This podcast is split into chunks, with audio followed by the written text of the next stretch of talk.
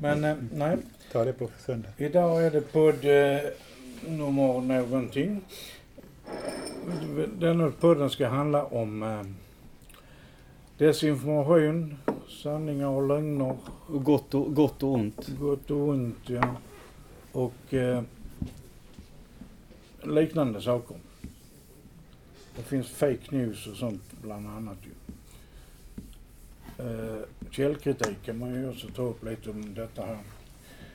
Eh, runt bordet har vi eh, Kiki, hur är det med dig? Eh, jo då, det är väl lite bättre i, igen. Ja. Lite berg och dalbana så. Tack. Ingrid? Det är bra med mig. Ja. Olof? Jo, ja. jag kan inte säga mer. Jag är här. Som, Ja. jag. Rickard? Det är bra. Det är bra ja. Tack, det är bra. Susanna bra ja. Melou? Det är bara bra. Vi har eh, Roger Klang. Ja, det är bra. Du tar mitt, tar mitt efternamn också Ja. för säkerhets skull så alla vet vem jag är. Inte. Och så har vi vår praktikant Christian. Ja, det är bra med mig också. Ja. Och så har vi på sidan Rickard. Rickard till, en två då, och sen Rickard till. Och så Rosmarie. Och så är det jag, Tony, som är med som moderator. Eh, det här med desinformation och sånt. Man säger nu kriget till exempel, där är ju två sidor och eh, många tycker att en sida står för sanningen och en för lögnen. Men det är ju så att när kriget börjar så, så dör sanningen. Det är det första offret i ett krig. Det sprids desinformation från båda håll. Sen kanske det är sämre information från ett håll men det är väldigt vanligt att det sprids sanningar och osanningar lite hur som helst. Men eh, är det någon som har någon kommentar? Frågor? Alltså, de här osanningarna som sprids. Det är ganska lätt att, att veta vad som, är, vad som är sant och vad som är, eller inte vad som är sant, men vad som är inte är sant. Ja. Eftersom eh, man vet vem som är skyldig till det här kriget och jag, jag säger inte Biden utan jag säger Putin. Ja. Ja. Det är ju det, så är det ju. Men, men eh, även den som inte är skyldig kan ju sprida osanningar. Det gör de säkert från Ukrainas sida, men då gör de det i egenskap av att de vill överleva som stat. De kan inte släppa uppgifter om att har förlorat 10 000 soldater på fyra veckor och så. Liksom. Det går inte. De måste överleva och då, då, är det, då är det en naturlig del av censur är alltså en naturlig Men del är det så lätt att läsa vilket som är sant? Men när det står ju... Jag läste idag senast att det är 15 000 ryssar som har dött i kriget. 10 till 15 000 ja. Eh, Hur sant är det? Vet vi det? Om det är sant? Det är enligt den amerikanska underrättelsetjänsten som har sagt detta. Och vi har bestämt oss här i Sverige då, har jag förstått, att lita på de uppgifterna. Det, vi har inte så mycket vi kan göra annat än att göra Det kommer sanningen eh, alltid. Nej, det, det gör det ju inte. Men, men i detta fallet så tror jag också gör bedömningen att det går att lita på de här uppgifterna i den mån de är riktiga. Ja. I den mån de är riktiga. Ja, ja precis. Det är en helgardering. Exakt, en helgardering. Men det får man göra, ett antal stycken. Man får helt enkelt eh, systemtippa. Någon annan som har någonting om det här ämnet? Jag tänker på det, jag hittat här en artikel om forskning och från Mittuniversitetet och det är en som Kajsa Fallasia är docent vid Mittuniversitetet och hon forskar kring politisk kommunikation i- och i det moderna medielandskapet. Hon säger då att Rysslands krig mot Ukraina har fokus på frågor som rör desinformation, fake news, vikten av källkritik är viktig. Och hon menar då att det kan vara också att det pågår någon slags krig med desinformation i sociala medier, till exempel TikTok. Ja. Där de sprider olika propaganda, news och sånt där. Det är nya källor ju med tekniken att man kan sprida information på alla håll och kanter. Eh, Det är ju ett nytt sätt att kriga på. Krigar även på internet. Man kan också hacka en massa saker från motståndaren.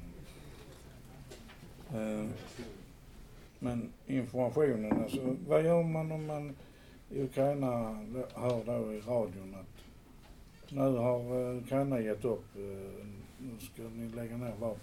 Det var ju en sån falsk... Det var en sån falsk filmsnutt på Zelenskyj när han sa att vi, vi ska ge upp va? Ja. Det är ungefär som i Sverige när de säger eh, alla, all, alla utsagor om att eh, vi ger upp är falska. Så vi har en sån redan för, förutgjord... Det eh, säger de när man ligger i lumpen. Ja precis. Men det har inte jag gjort. Men eh, Men det är nog många som tror på det. Om de säger det. att De har ju spelat in hans röst och det är inte svårt tekniskt att fejka både bild och ljud. det Så stämmer. Att, Det går att göra så, så bra, skickligt gjorda spökpersoner av en verklig person att, att man inte kan skilja dem från, från eh, datoranimerad från verkligheten. nej, det är fantastiskt vad de kan göra tekniskt. Men det är det här med att tro på det. Om soldaterna tror på det och lägger ner vapen så då är det jobbigt. Mm. Då är det ju liksom dålig stämning. Ja. Tala om dålig stämning. Är det ingen annan som har någonting att säga? Jag Vad pratar vi Ja, om? Kiki. eh, nu kommer jag bryta av med något helt annat som jag fick reda på för en tid sedan. Eh, Putin har blivit anklagad för att starta kriget på grund av att han är den enda som inte vill ha det här New World Order. Så att enligt vissa källor då har Putin blivit utpekad för att vara en läbbig person. Mm. Vad är det här New World Order? Kan du utveckla det? Vad det är? Det är en mörka, vad ska man säga då, eh, Biden är en av dem som ligger bakom det här och det är CIA och det är FBI. De vill liksom ändra på världens Men världsordning. hur trovärdigt låter detta? Om man följt, följt Putin sedan 20 års tid så ser man ett tydligt mönster. Eh, false flag attacker, anlitade, anlitade terrorister som blev benådade för att de sprängde en byggnad så att de kunde starta krig. Liksom en massa försvinnanden, eh, förgiftningar. Eh, och eh, lön, lönnmördningar av, eh, av personer som exploaterar band som kommit in, punkband som blev arresterade för att de gjorde, för att de gjorde en använd fuck off i kyrkan. Eh, och, och, och häcklade religionen lite grann och häcklade ledaren. Gulagfängelse på det. Liksom det är ganska tydligt att se ett mönster där. Men det här med Putin, om han är ond eller god.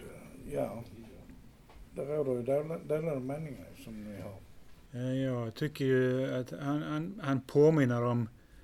Alltså, man, nu, nu kommer jag ju anklaga Putin för saker som, som jag inte har belägg för. Ja, Men jag tror ju att han är antikrist. ja. Han är anti... Antikrist. Han är anti... Nej, det, det är ju en åsikt ju. Men eh, ryssarna, eh, ryska folket, eh, en del av dem, tycker ju att eh, han är god. Det är ju, det är ju det är en fråga om vem man frågar. Så Mm. att, men eh, det, det, är, det är väl så att vi har alla vår egen sanning på vad som är gott och ont, vem som är god och vem som är ond och så här liksom. Och det, det kan ju bli upprörande för vissa människor att, eh, att höra att den de tror är ond eller god inte är det, om någon annan tror motsatsen. Och, Ja, det har vi ju sett ett bevis på här nu. Men har man... Varje människa har ju sin tro och sin sanning. Vad man väljer att tro på. Så det, det är ju fullt tillåtet att tro vad man vill. ja, ja, visst är det så. Det är ju, vi får hoppas att det är fritt nog att tänka så. Ja visst, vi får tänka hur vi vill här. Det är ett fritt land och bara om man tänker som jag så är det okej. Eller något. Nej men alltså det, det är, vi får tycka och tänka vad vi vill. Men vi har inte alltid rätt att uttrycka vad vi vill. Nej, för det regleras av lagarna till, i någon utsträckning. Ja. Vi, vi kan göra det, men vi, vi får betala priset för det Ja. om vi har otur. Eh, Malou? Men inte en av anledningarna till att många fortfarande stöttar Putin i Ryssland att det är så mycket falsk information som de tar del av. Ja, det De kan det, det kan det är- vara ju. Deras, det de får veta om Putin är något helt annat än vad vi får veta om Putin. Det är den allmänna bilden i alla fall som vi får veta. Mm. Sen lät man inte om det sen. Det är Nej. bättre. Har vi ett tema som vi diskuterar? Ja. Eh, desinformation, rätt och fel, sant och osant Ah, okej. och sådant. Gott och ont. Gott och ont, ja. Mhm. På gott och ont. Ja, jag tror ju inte att, att Biden är speciellt god. Va? Det gör jag ju inte. Utan han är en typisk eh, ledartyp. Alltså han, han för folk bakom ljuset för att komma i bättre dagar. Han gör vad de flesta ledare i världen gör. Men eh, han är inte så dålig som, som ja, Trump. Men jag menar Putin. Nej, men eh, ja. Fel. Där har du fel, Forsa. Det är fel. Tyvärr. ja. Hans sanning är lika bra som din sanning. Ja, Alltså, officiellt så är det ju-. Så att vi väljer att tro på den sanningen som vi har valt att välja. Eller valt att tro på. Och det har vi rätt att göra. Men kan man diskutera det så får man komma med argument och saklig diskussion. Kan det vara så att eh, sanningen är ju också beroende, hur man tolkar vad som är sant, det är ju också beroende på vilken information man har tillgång till och hur man väljer att lyssna på den Mm. informationen. Ja. Eh, sanningen, eh, kommer det från politiker? Är det sant eller inte sant? Politiker pratar ofta i egen sak. Ja men det är ju det som jag, som jag sa, det är ledartyper som, eh, de, de, de, det är som i skolan va. Folk tror på något sätt att de som leder i världen, det är de goda, det är, de som har, det är nördarna som har kommit upp sig och blivit, tag- tagit över. Men så är det inte. Utan det är, det, är, det är ledarna i skolan som leder Sverige, eller alla, alla länder liksom. Men vi får ju vår information från media mycket ju. Är media alltid sant? Nej, det, det, men man måste på något sätt sovra i den information man får och, och man måste vara beredd att gå i sin motståndares mockasiner som indianerna sa då. Alltså att gå i några mil i sin motståndares mockasiner för att man ska kunna bilda sin uppfattning om deras, deras syn på saken. För att man ska kunna bilda sig en uppfattning om hur det verkligen objektivt förhåller sig. Hur man tror förhåller sig. Inget? Ja, men jag tänker medierna kan ju vrida och vränga informationen hur de bäst de vill. För de inte... Är de, alltså visst, man kan tro på det som sägs på SVT och social, på eh, Sveriges Radio för de granskar ju sin information ju. Men om man går ut på sociala medier eller eh, icke kända källor så, så kan de ju ha vridit och vänt hur de vill ju. Mm. Eller? Och en sak till. Medierna hämtar ju sin information någonstans ifrån. De hämtar ju sin information från olika nyhetsbyråer. Och då kan man ska få fundera över från vilken nyhetsbyrå. Vem ligger bakom nyheterna? Så det är inte säkert att det är medierna själva som kanske lurar oss. Förr var det ju alltså underförstått att en journalist är alltid objektiv. Kan man vara objektiv? Nej. alla är vi väl subjektiva i någon mening för eh, vi växer upp med bias, eller alltså vi, vad vi tror. Eh, eh, vi, vi har förutfattade meningar om, om saker, om människor, om länder. Och det, det är liksom inte så lätt att slita sig vi, vi fungerar på vi, vi är känslomässiga tänkande varelser. Vi har både känslor, känsloregistret och tankeregistret, men vi styrs mycket av våra känslor, vad det än gäller för någonting. Kan man kräva av journalister, alltså jag snackade om källkritik innan. Kan man kräva att journalisterna gör eh, dubbla och tredubbla källkritik-undersökningar innan de släpper det? Nej, det måste ju gå fort. Ofta så Ja. hinner de väl inte granska ordentligt. Ja, Och alla tidningar kanske inte gör Och det är en tävling mellan tidningarna att komma först med nyheter. Men man kan ju tala om det att vi har inte kunnat granska det här så mycket som vi hade velat. Och jag har hört till exempel Gräns och konflikt, de här två radioprogrammen på P1 som sänds onsdagar och lördagar. De är ju duktiga på att, eh, att uppge när, när informationen inte är hundraprocentigt säker, vem den kommer ifrån och hur det är upplagt och så här liksom och vad de kan och inte kan och vad inte kan göra och så liksom. Det, det, det, ja, det, jag kan rekommendera det. Konflikt framförallt, men även Gräns går att lyssna på. På P1. Tillförlitlig information. Ja, den... Vem avgör om den är tillförlitlig?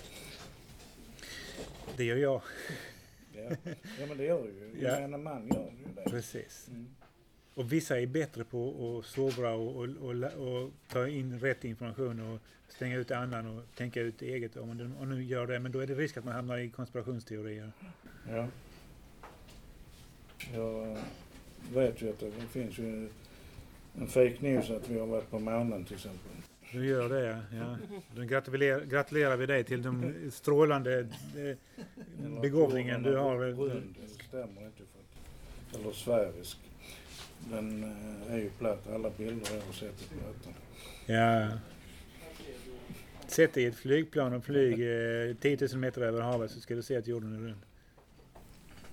Nej men alltså det finns ju sådana konspirationsteorier. Det finns ju i alla sammanhang. Så det får man också hålla i åtanke när man gör källkritik. Men de är ganska enkla att, eh, att eh, så att säga avfärda för att de är, de är så de är så utflippade ofta. Ja. Inte alla kanske, det finns väl en del som är... ja. Men ju närmare sanningen man håller sig desto lättare är det att lura folk. Tror jag. Men kanske är det inte så. Kanske är det ju ju dummare det är desto lättare är det att lura folk. Hitler sa ju att ska du ljuga ska du ljuga högt och tydligt så att folk tror det. Folk har lättare att tro det om du skriker ut ditt eh, budskap. Nej, det har jag inte hört att han har sagt, men det har han säkert gjort. Då. Inte i tal. Nej, nej. nej. Men eh, någon annan som har... Vad tycker du Rickard? Jag funderar lite till. Jag funderar lite till ja. ja tack. Men jag tror... Christian, du har en åsikt här. Eh, nu kom jag precis tillbaka så Ja, jag kan få en det snabb var det vi liten ville eh, prata om. återkoppling. Att du kom tillbaka. Ja. Nej. Men eh, vi pratar ju om det här med information och fake Mm. news. Alltså. Hur, eh, hur gör du källkritik? Hur, hur mycket källkritik ska en journalist göra? Det är två väldigt olika frågor. Som journalist tänker jag att man har ett ansvar för då förmedlar man till allmänheten. Och att man då måste göra större självkrit eller ha större källkritiska resonemang och kolla upp fler källor. Ja. Mm, Vi hade ju Bengt Liljegren här igår som hade skrivit en bok. Och han sa att han hade researchat i tre år till den boken. Ett år. Nej, den boken tog längre tid. Det tog sex år att skriva, men Ja. ett år var research. Var det ett år? Ja. Och då kan man ju tänka att han verkligen får med många olika källor. Och det märkte man också när han la fram det. Ja. Sen finns det journalister som absolut inte har en källkritisk aspekt på det de publicerar. Utan bara Mm. förmedlar vad arbetsgivare Tabloiden eh, kräver eh, Ja. rubriker. Rickard? Alltså just det här med sant och falskt, om man säger så, vad är rätt och vad är fel och så. Så frågan egentligen är alltså det här med materiella saker, alltså hur mycket behöver vi för att må så bra som möjligt? Hur mycket ska vi jobba för att må så bra som möjligt? Risken är att det kan bli substitut. Ja. Det, det kan ju bli att du ja, väljer att göra saker som du bara gör av tristess för att du inte har ett jobb kanske. Och att det blir tungrot. Va? Och att allting blir tungrot. Ja, Men jag tänkte lite på det som du sa Rickard, kring att det finns så mycket information och det är så att man håller på att sprängas av information. Alltså, så är det ju vi- det globala samhället vi lever i idag, om alla sociala medier, där finns det inget krav på källkritik. Facebook till exempel, Mm. Instagram, vi pratade lite om TikTok, TikTok heter det innan, Mm. och propaganda. Så där är det väldigt mycket eget ansvar. mm. Att man, så fort man läser någonting, ställer sig frågan liksom, är detta det- sant? Finns det andra perspektiv? Vem är det som publicerat det? Vad visar det för bild av en händelse? Att man alltid, man måste alltid bära med sig det. ja. Att själv vara källkritisk. Och är det någonting man finner intressant så är det alltid bra. Alltså så, då kan man ju kolla upp lite kring det. Jag tänker på min ungdom till exempel, då var det inte så stort informationsflöde som det är idag. Det har både positiva och negativa effekter för att jag anser att dagens eh, grundskoleelever kan mycket mer än vad jag kunde på den tiden. För att det är så mycket information. Sen är det ju mycket information som fastnar. Mm. Men det är ju så att eh, information är, det har ju blivit, som du säger, eller som ni säger då, att eh, det har blivit för mycket information. Man kan inte sova i det, det är för mycket, man kan inte leta upp det, det finns för, för mycket. Det är inte för lite information som det var förr i tiden. Då var det för lite information. Helt plötsligt exploderar allt detta de sista åren och blir en, en massa information som man då ska kunna bilda sin uppfattning om läget och så. Det, det hinner inte en människa med, det måste till en organisation. Wikipedia är det alltid sant till exempel. Det- är ju vi själv som skriver. Fast det granskas. Av oss själva ja. Jag tycker det är en intressant jämförelse det som du sa att när du växte upp fanns det inte lika mycket information och du pratade också om det idag finns det för mycket. För det är också sprids det mer desinformation idag bara för att det finns fler källor. Ifall man jämför med förr när det inte fanns lika mycket man läste tidningen. Då kan jag tänka mig att tidningen var sann. Alltså det tog som en nästan accepterad sanning av allmänheten. Så då blir det också lättare att sprida desinformation. Tror jag kanske. Jag, Jag, jag eh, hade ju den villfarelsen när jag var väldigt liten och läste tidningar. Det som stod där var sant. Men eh, det fick jag ju eh, snart veta att det var inte alltid sant, det som stod där. Jag tror ju att meteorologerna ljuger medvetet på TV4 för det stämmer inte ibland med vädret alltså. Nej, nej, de, de har en taskig sits för det är väldigt svårt att spå i framtiden. De tittar, de drar upp gardinen i Norrköping och tittar ut. Ja, men jag tror att det betyder att eh, det här med att meteorologerna skulle ljuga tror jag inte på. Jag tror att förr i tiden under Pullmans tid, John Pullman, du kommer ihåg han? Ja. Ja, det var ju en vädergubbe. Ja. Han berättade vädret i, i, i nyheterna. Och han använde ju sin hjärna och den information han fick eh, från väderstationer. Men idag använder man ju datorer för att räkna ut. Och det visar sig att mänskliga hjärnan är bättre än datorerna. Det har de varit alltid. Det där med att datorer ska ta över, det tror inte jag. Nej, inte jag heller. är ändå smartare. Man kan inte lita på datorer, de ljuger. Ja.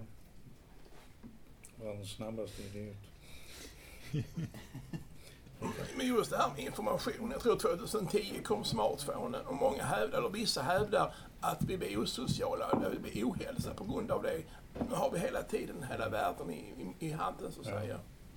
Jag tänker att ett, ett maskin eller en, en apparat som är tänkt för kommunikation har minskat kommunikationen, direktkommunikationen så mycket. Ja, ja. Ja, jag avskyr egentligen att sitta och pilla och trycka in.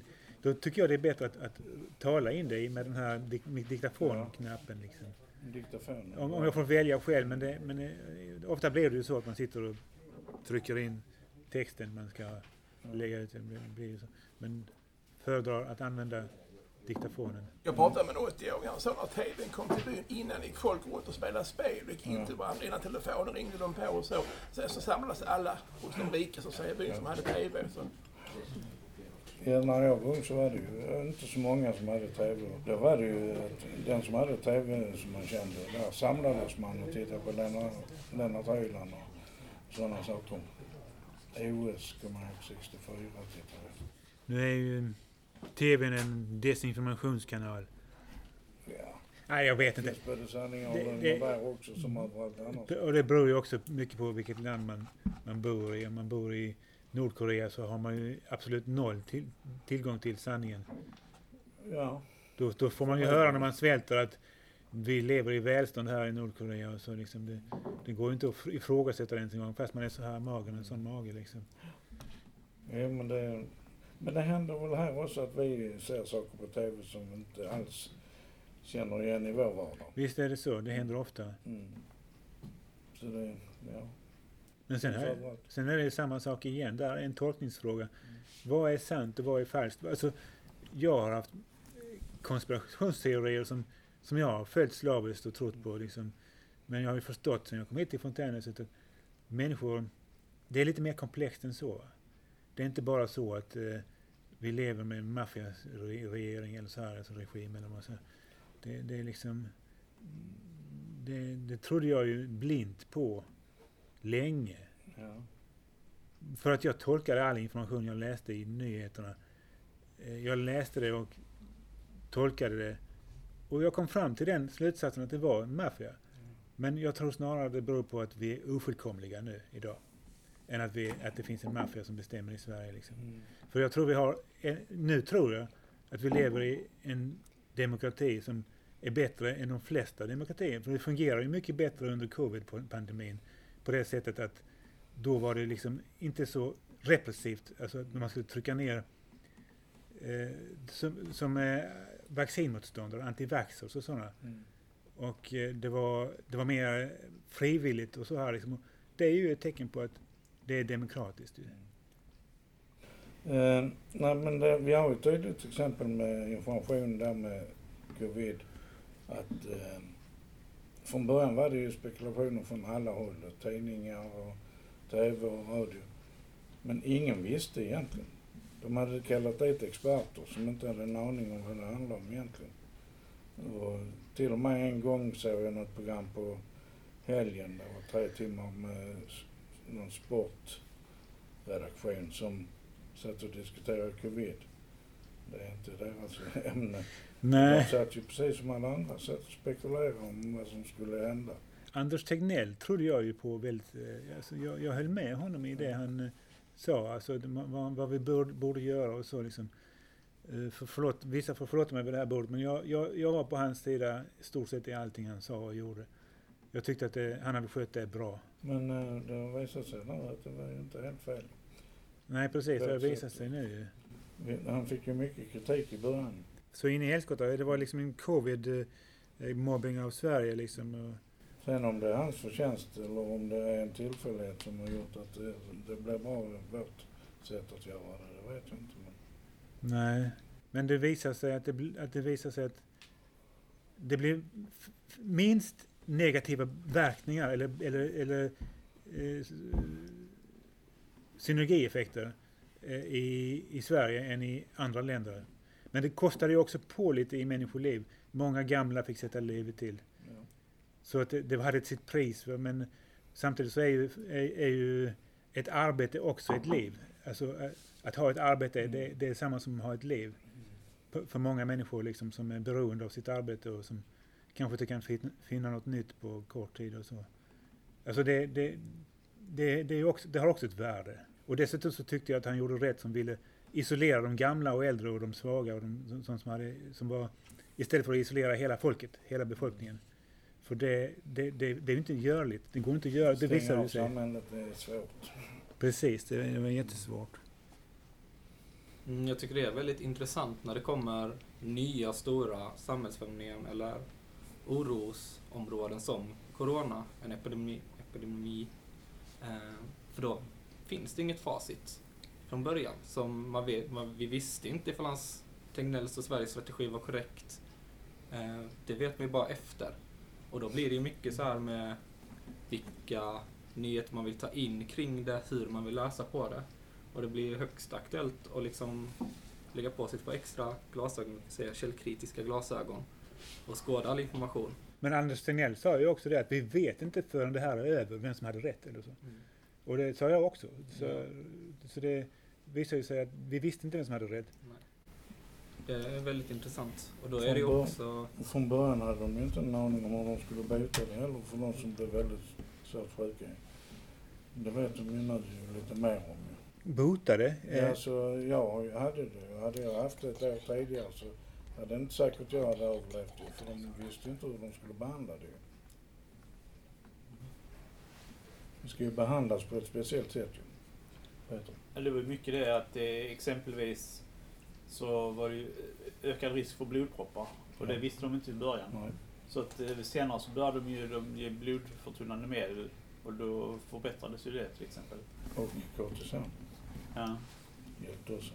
Ja. Så det var många sådana eller såna grejer som de lärde sig. Och det visste de inte från början. Då blev det fler dödsfall ju. i början innan de kom på det. Ja, Jag funderar lite också som nu, det är också i- det här med vad man vet i efterhand. När det här kriget tar slut så kommer vi förmodligen få veta väldigt mycket som vi inte visste nu. Och sen är det väl lite det också man brukar prata om att det är vinnaren som skriver historia. Skulle ryssarna vinna det här kriget så kommer det väl förmodligen i slutändan ändå bli att de var de goda och det var de som hade rätt. Så funkar det i regel. ja, då kommer det ju fram information om att Ukraina har gjort en massa... Mm, visst. Sen om det är sant eller ej, det Nej. vet man inte. Och det gäller ju i Ryssland då. För USA finns ju fortfarande, västvärlden finns fortfarande och vi har vår bild. De kommer att sättas, ställas mot Rysslands bild. Men i, i Ryssland kommer det, vara, kommer det vara så som du sa. Det är väldigt märkligt varför det, det här med desinformationskrig. Alltså det är väldigt konstigt att man kan bygga ett krig på desinformation också. Liksom. Eh, det är det de gör. Och det, och det, är egentligen inte, det ska inte egentligen vara möjligt att göra det, kan jag tycka. Det har hänt, Att hänt förr. Vad sa du? Det har hänt förr. Ja, Amerikanerna fick ju för sig att de eh, hade massförstörelsevapen i Irak ja, och startade krig där. Mm. Men, men det är ändå liksom att... Jag vet inte, Ukraina är liksom ett europeiskt land som alla andra europeiska länder. Och vi, jag tror nästan de flesta i Europa känner sig lite som familj med Ukraina på ett sätt. Va, liksom. Och då blir det lite kon... Alltså det, det, det är märkligt att det går att göra så här kan jag nästan säga. Det, det är ett krig, alltid märkligt att det går att göra. Men det, det är väldigt, dels är det baserat på väldigt konstig förklaringsmodeller och motiv och så. Och sen så är det ett av våra grannländer, alltså det är 40 miljoner människor som bor där. Och eh, jag tycker det, vad jag, vad jag blir rädd för är snarare, vi kan sitta och prata om Ryssland som fiende, men någonstans är ju hela världen nästan en fiende. Om den, alltså mot sig själv, mot allt, allt och all, allting. Va? Om, om vi kan, det, det känns lite som det är det här brädspelet mellan makthavare som sitter och positionerar i sina trupper i olika länder och ska ha liksom tjäna pengar och så liksom i, i stora drivor och så ska liksom så har den här konstiga Ryssland gjort någonting så här jättemärkligt. Som, så här, som, som rent så sett som ett liksom eh, om du ska liksom problemlösa eh, Ukraina-kriget egentligen som någon form av så här, vad, vad kallar man det när man ska försöka måla en fin bild? Alltså man håller på liksom och ska liksom, eh, Bygga upp en fasad. ja, Måla fan på väggen. nej tvärtom. Alltså att man försöker liksom Skönmålare eller? försöker skönmåla och så ja, med, med, med, gen- genom eh, media och sådana grejer. Så är det väldigt, så nu har det an, antagit någon form av liksom bisarrhet i allt det där. För att alla, alltså alla tycker det här är väldigt märkligt. Alltså, en sak är när saker och ting är fel. Men när det blir märkligt också någonstans så är det lite som att hur kan det tillåtas överhuvudtaget av världen i stort kan jag tycka. Ryssland är ett land, eh, Putin är en person. Och eh, jag menar, vi hör ju hela tiden om, men det kan ju vara desinformation information men vi hör ju om, om soldater som går in i Ukraina som inte vill kriga mot sina ja, men, familj och släktingar egentligen. Lite. Det är lite det som är också. Så att jag tycker, jag fattar faktiskt inte hur det här är möjligt att göra så här överhuvudtaget. Det, då, alltså det, jag tycker hela världen i stort nästan då har, har tappat lite anseende egentligen. Det, det, det är liksom att man ska spela det här brädspelet mellan olika maktmissbrukare nästan. Det är det som är. Egentligen kan man ju se det så här att, eh, att det överhuvudtaget finns krig fortfarande tycker jag är lite märkligt. För att det borde ju finnas andra sätt att lösa grejer. Ty- Jo, precis, för att det ska ju inte vara några underliggande faktorer. Så här, det har att göra med olja och gas och Ja, sånt. I är- Ukraina är det en del Pengar är ju en stor drivkraft i, ja, i krig. Ja. Det har alltid varit ju. Då kan man, jag håller med, då kan man fråga sig, ska man lösa det på det sättet genom att hålla på krig? eh, Jag är lite förvånad över att det så mycket är traditionellt krig fortfarande. Och det finns ju så många andra medel idag med, med det här med nätet och, eller cybervärlden och så vidare. Ja. Ja visst men eh, det här med att ta död på fienden det finns fortfarande ju att man vill göra. en- Man ska inte bara döda deras datorer. Det gör inte mycket. Det är där, men de är lite irrationella där. I sitt, lite, lite, de lever i det förgångna, till exempel i Ryssland. Många länder lever i det förgångna. De flesta länder lever i det förgångna. Eh, det, det, Hitler gjorde det också i Nazityskland. det var Stalin. många som gjorde sig lustiga över honom. Alltså tyckte han var en komisk karaktär innan han fick så mycket makt som han gjorde.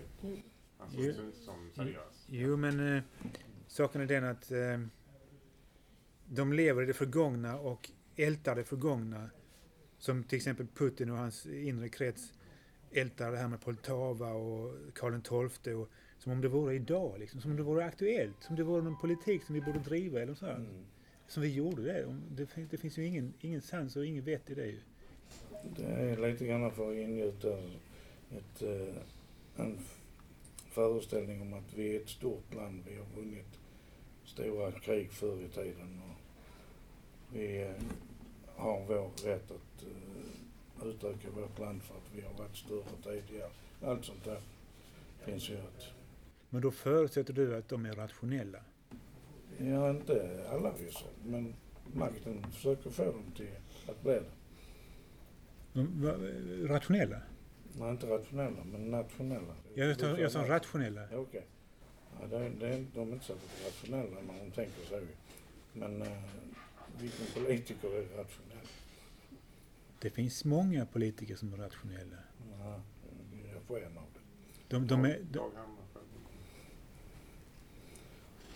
Men de flesta är inte så rationella. Eh, ja. det är väldigt intressant det här med gott och ont och sant och falskt. Om man går in på det personliga planet.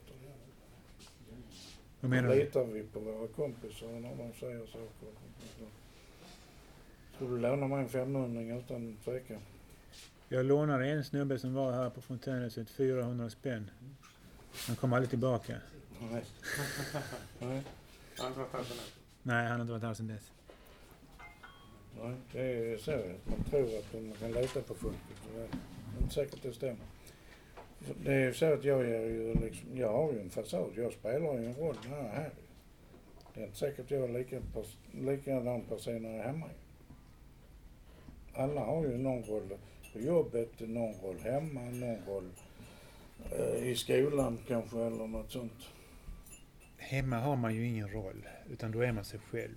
Man är själv. Man är det. Är det inte det? Om du har familj. Ja, men det har jag ju inte. Nej. Har du det? Ja, jag har familj men den Du bor inte lever inte med den. Nej, nej, just det. Jag har aldrig mot katten. Du är dig själv med katten. Ursäkta mig, men jag är alltid mig själv. Jag spelar Nej. aldrig en annan spel. Nej, men eh, det, det är inte alla som kan vara sig själv. Jag får skit för det också, men det tar jag. Ja. Men så tänkte jag på något annat. Att man, kan inte, man tycker att man känner eller vet vem någon är. Man har känt den här personen länge. Ja. Och sen plötsligt så visar det sig att de har en helt annan sida.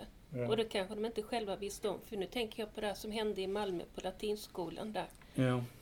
Det var ju en av de eleverna. Och när de pratade med de andra eleverna så var det ju mycket att det var så hemskt för att de visste att det var någon av dem, någon som de har, har umgåtts med, Mm. som var den skyldige. Ja. ja, men det, det är så att man kan visa sidor som man aldrig har visat tidigare. Och sen, har Ja. han, sen har han ångrat allting bara dagen efter. Mm. Det är också helt Det är fruktansvärt. Men det, det är det är så med psykopater kan visa en väldigt trevlig sida. Till att börja med. Till exempel. Ja, många gånger är de väl Mm. väldigt skickliga på att förställa sig. Ja. Manipulerar. Mm. Men jag tror också att folk plötsligt kan få nya egenskaper. Någonting Mm. händer som gör att det rinner över till exempel. Ja. Så man kanske inte kan lita på någon om man ska vara Nej, egentligen helt... inte för att eh, du kan knappt lita på dig själv i, Nej. i det sammanhanget. ju. En av de vanligaste komplikationerna vid hjärtoperationer till exempel. Det är inte något medicinskt, det är personlighetsförändringar. Mm, jag vet.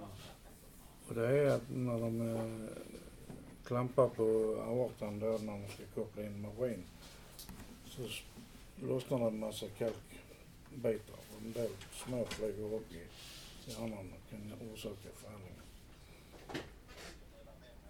Så det är rätt vanligt. Människa som varit helt underbar innan kan bli en sur och otrevlig människa. Eller tvärtom om det nu det kan ju gå åt det bättre hållet också. Jag funderar lite över vad det här med ont och gott är, hur man definierar det. Ja. För det förstår inte jag riktigt heller. Det är Var det en ond kille då på latinskolan? Mm. Det är ju den Eller människan det bara en som gör den bedömningen. Om jag tycker att du är ond så är det jag som tycker det. Mm, det är betyder, det behöver inte subjektivt. betyda att, att du är det eller att andra tycker det. Nej. En handledare här som jag pratade med igår, säger inte vem det var, men han tyckte synd om den här personen som hade gjort det här. Eh, Ja. eh, Det kan man väl anta kunna göra det också, men, Där är någon tra tragik i det också. men jag tycker att man kan ju inte bygga ett samhälle på att man tycker synd om gärningsmän. Nej, nej, det går ju inte så att den måste ju få sitt straff. Eh, Precis. Som Annars så- alla andra, men eh, en personlig tragedi kan man ju ändå säga att det är. Men jag önskar att man kunde gå in och förebygga allting innan det hände. Mm. Ja. Och förmodligen är det väldigt synd om hans anhöriga också, som Ja. glöms ofta bort. ja, visst. Rickard? Så det där att förebygga. Alltså jag brukar säga så här, om mat, sömn och närhet mellan man och kvinna fungerar i en män, människas liv så är det stor chans att resten fungerar. Man säger skolorna, har de fått sova längre på morgonen och göra mer praktiska saker. Det är ju lite eh, sån här basbehov. Ja precis, jag menar, jag menar man kan bygga på toppen men om bara fungerar ser de till att människor har grundtryggheter alltså, på något sätt. Alltså, med kommunikation och med rätt utbildning. Eh, Så den- kanske vi inte har massa slagsmål och och folk skjuter varandra så alltså. Ja, det kan ju vara så ju att eh, det är brister. Men en tjuv, eh, men han kanske börjar med att han är hungrig, han måste ha mat. Ja. Det är ett basbehov, Mm. det måste han tillgodose. Ja. Och för att haka på, på det du säger så också att man är uppmärksam på alla varningssignaler, att det finns någon som har lite koll. Mm. Men man kan vara väldigt bra på att dölja det. Mm. Visst. Jag till exempel har haft den här sjukdomen länge men jag har varit väldigt bra på att dölja det i många år. Jag brukar säga det att jag skulle egentligen ha en Oscar för jag har spelat frisk hela mitt liv. Det är en bra Mm. bra rollprestation. Men mer, mer på det personliga planet där att eh, du har ju kompisar, nära kompisar och sånt som kan göra dig besviken på olika sätt ju. Det är ju i familjemedlemmar eller andra också som gör saker som du inte tycker är okej. Ja, det, ett lysande exempel är väl det här med äktenskap. Folk kan ha varit gifta i 25 år så plötsligt så visar den andra parten en helt annan sida. Ja, Och då blir det en skilsmässa kanske. Ja, det kommer ju till en punkt där man tycker att man måste byta ut den andra för hon börjar bli för gammal. Ja, Eller han. Men det kan ju också vara så att den här mannen då kanske är kvinna egentligen. Alltså, Mm. det kommer fram att han känner liksom att han fixar inte vara man egentligen. det kan ju också vara. Ja. Ja, det finns många aspekter på det med hur man är i ett äktenskap. Jag har ju en åsikt om min före detta fru. Hon är orsak till allt elände. Från Roms förfall och framåt. Och hon har väl motsvarande åsikt om dig då? Rickard? Jag pratade med en kille, han pratade om Söderhavet någon eh, igår, var vet jag inte, man sa så här, det är alltid så att kvinnorna bor själv med barnen och mannen bor alltid ensam. Och sen har de älskare och älskarinnor. Och han sa, många hävdar att det är mycket enklare. För då blir de aldrig frustrerade och trötta på varandra. Nej. Jag, jag säger inte att det är bättre, men det Nej, finns. Det Men det finns ju och det funkar. Där. där kanske. Men det är inte säkert att det funkar här. Nej. Det, det är ju så att, jag menar, vi är alltså 10 miljarder. Det finns ingen generell lösning på våra problem. Hade det funnits det så hade vi hittat den för länge sedan. Det finns ju polygamer också. Ja. Och det, det är ju, är ju väldigt mycket så i vår värld med psykiatrin där att eh, där försöker de ju alltid hitta en generell medicin eller metod som det ska hjälpa på alla. Ett tag var det ju ECT, det var jag ska hjälpa, fick alla ECT. Sen var det KBT, så skulle alla ha det. Har varit mediciner så ska alla ha det. Nu får man alla grejerna. Motion kan hjälpa för många. Ja, motion är en bra metod. Men det brukar ligga ungefär 30 procent på varje grej som det funkar. Alltså på statistiken. Så på fyra grejer så är alla friska. Ja visst, ja. Ska vi... Eh? Jag, jag tror så här att i, i rätt miljö och med rätt behov så mår alla människor bra. Ja, Och sen ja. hitta det är kanske inte alltid det enklaste. Alltså. Jag tror ju själv att det är lite mer komplext än det. För att jag tyckte ju att jag, jag hade ett kanonjobb som jag trivdes med. Jag hade jättemånga bra vänner och sådant. Men jag blev sjuk ändå. Alla mina behov var tillfredsställda tyckte jag. Men det var annat som störde. Eller en komplex grej med annat. Det, är ett väldigt komplext problem med vår hjärna.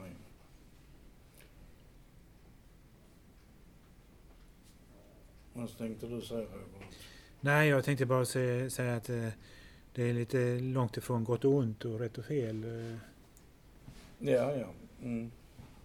Fast jag tror, om vi då, då går in på gott och ont och rätt och fel, så tror jag att det ligger något i det Rika säger.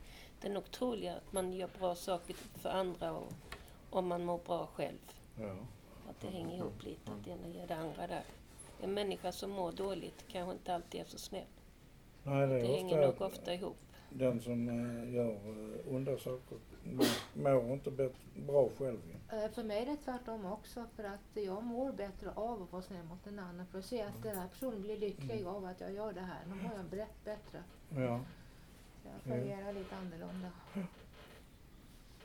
Ja Alltså, det sprider sig i flera led. Om jag, om Ja. jag, om jag är eh, vänlig mot mina vänner runt omkring mig så mår ju de bra och då mår de, nu gör ju de bra saker till sina vänner också så att säga. Men är det tvärtom att jag slår en av mina vänner då kan den bli arg och slå någon annan så att säga. Så det sprider sig Mm. sådana saker. det är ju det, det att chefen är dum mot mig på jobbet.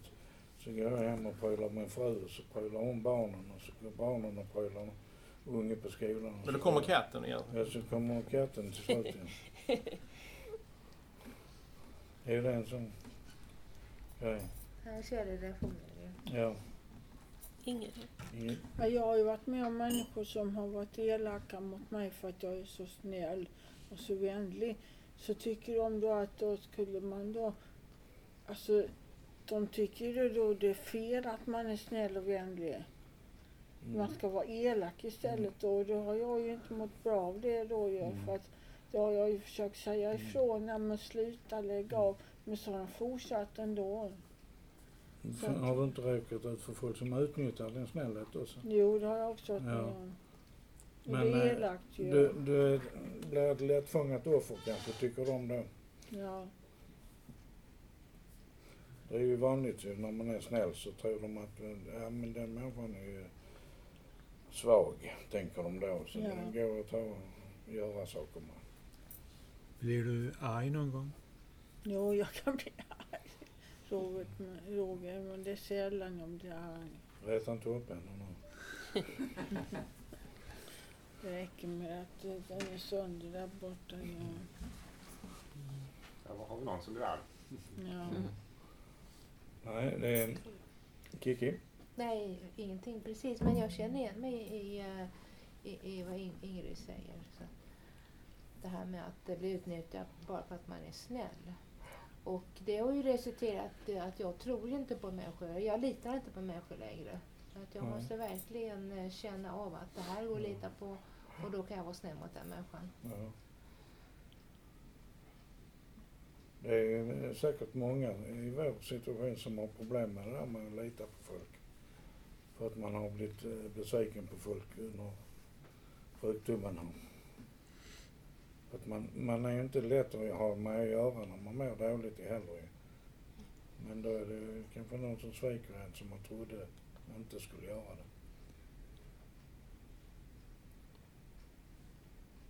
Ja, men då var det inte det en vän som var värd att ha. En, en, fast det är ju hemskt tycker jag med sånt där. Mm.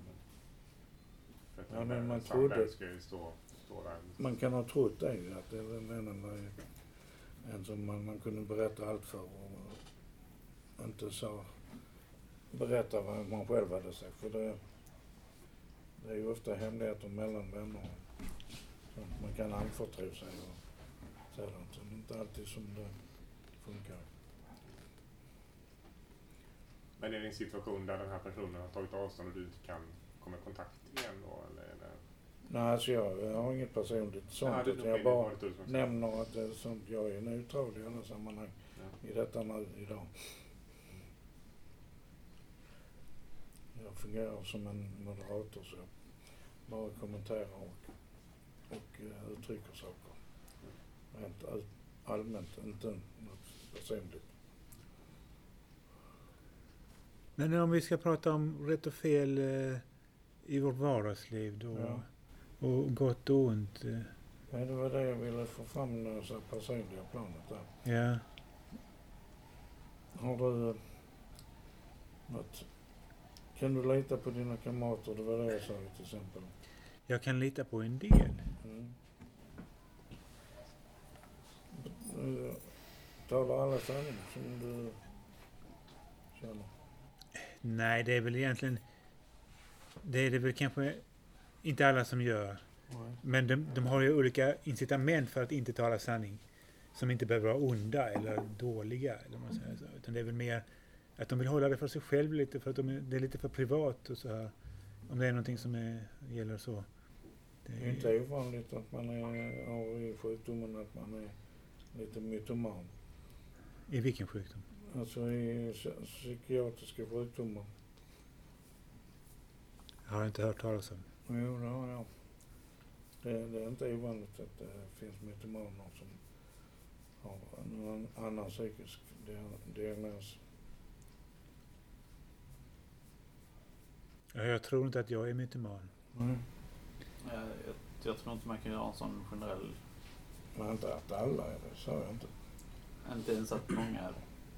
Ja, men eh, mer än genomsnittet. Då. Vad menar du med mytoman? Menar du att de eh, Ja, falserar sanningar. medvetet säger, säger fel saker? Ja, de eh, kan hitta på saker. Att, eh, jag har eh, träffat kungen till exempel. Och så har de inte Det kan ju också vara det behöver inte vara viktiga saker. Det kan ju vara en vanföreställning, då är det inte Ja. mytoman. Det kan vara en vanföreställning. Det skulle jag säga är olika saker. Mm. Man kan ju vara sin sjukdom också. Ja, Ja. kan man också. Eh, Det är lite kanske skyddsmekanism. Ja. Rickard? Alltså visst kan man förneka saker och inte berätta eller lite försköna. Men det viktigaste är om man, ska, om man går in i ett avtal med människor, man ska göra någonting tillsammans, då måste man ju vara ärlig. Annars Ja. funkar det ju inte så att säga. Ja. Det kan ju vara att man skäms för sin eh, sjukdom man inte vill berätta. Det kan vara andra orsaker. Man har inte själv accepterat att man har en diagnos. Kan vara. Ska vi avrunda? Ja. ja. Några sista kloka kommentarer? Slänga fram så här i slut för tampen. Kan, har jag inga? Jag har inga. Nej. Då har jag en. Ett, eh, vi har eh, berört det här med rätt och fel och, och sant och osant och desinformation. Jag börjat lite, började lite hastigt och lustigt med eh, ett utbrott men det lugnade ner sig sen. Och eh, vi eh, tackar allihopa som har varit med. Mm. Eh, Peter dök in här som inte jag nämnde tidigare. Eh, Karl har också kommit in. Eh, så avslutar vi med eh, tack så mycket för alla.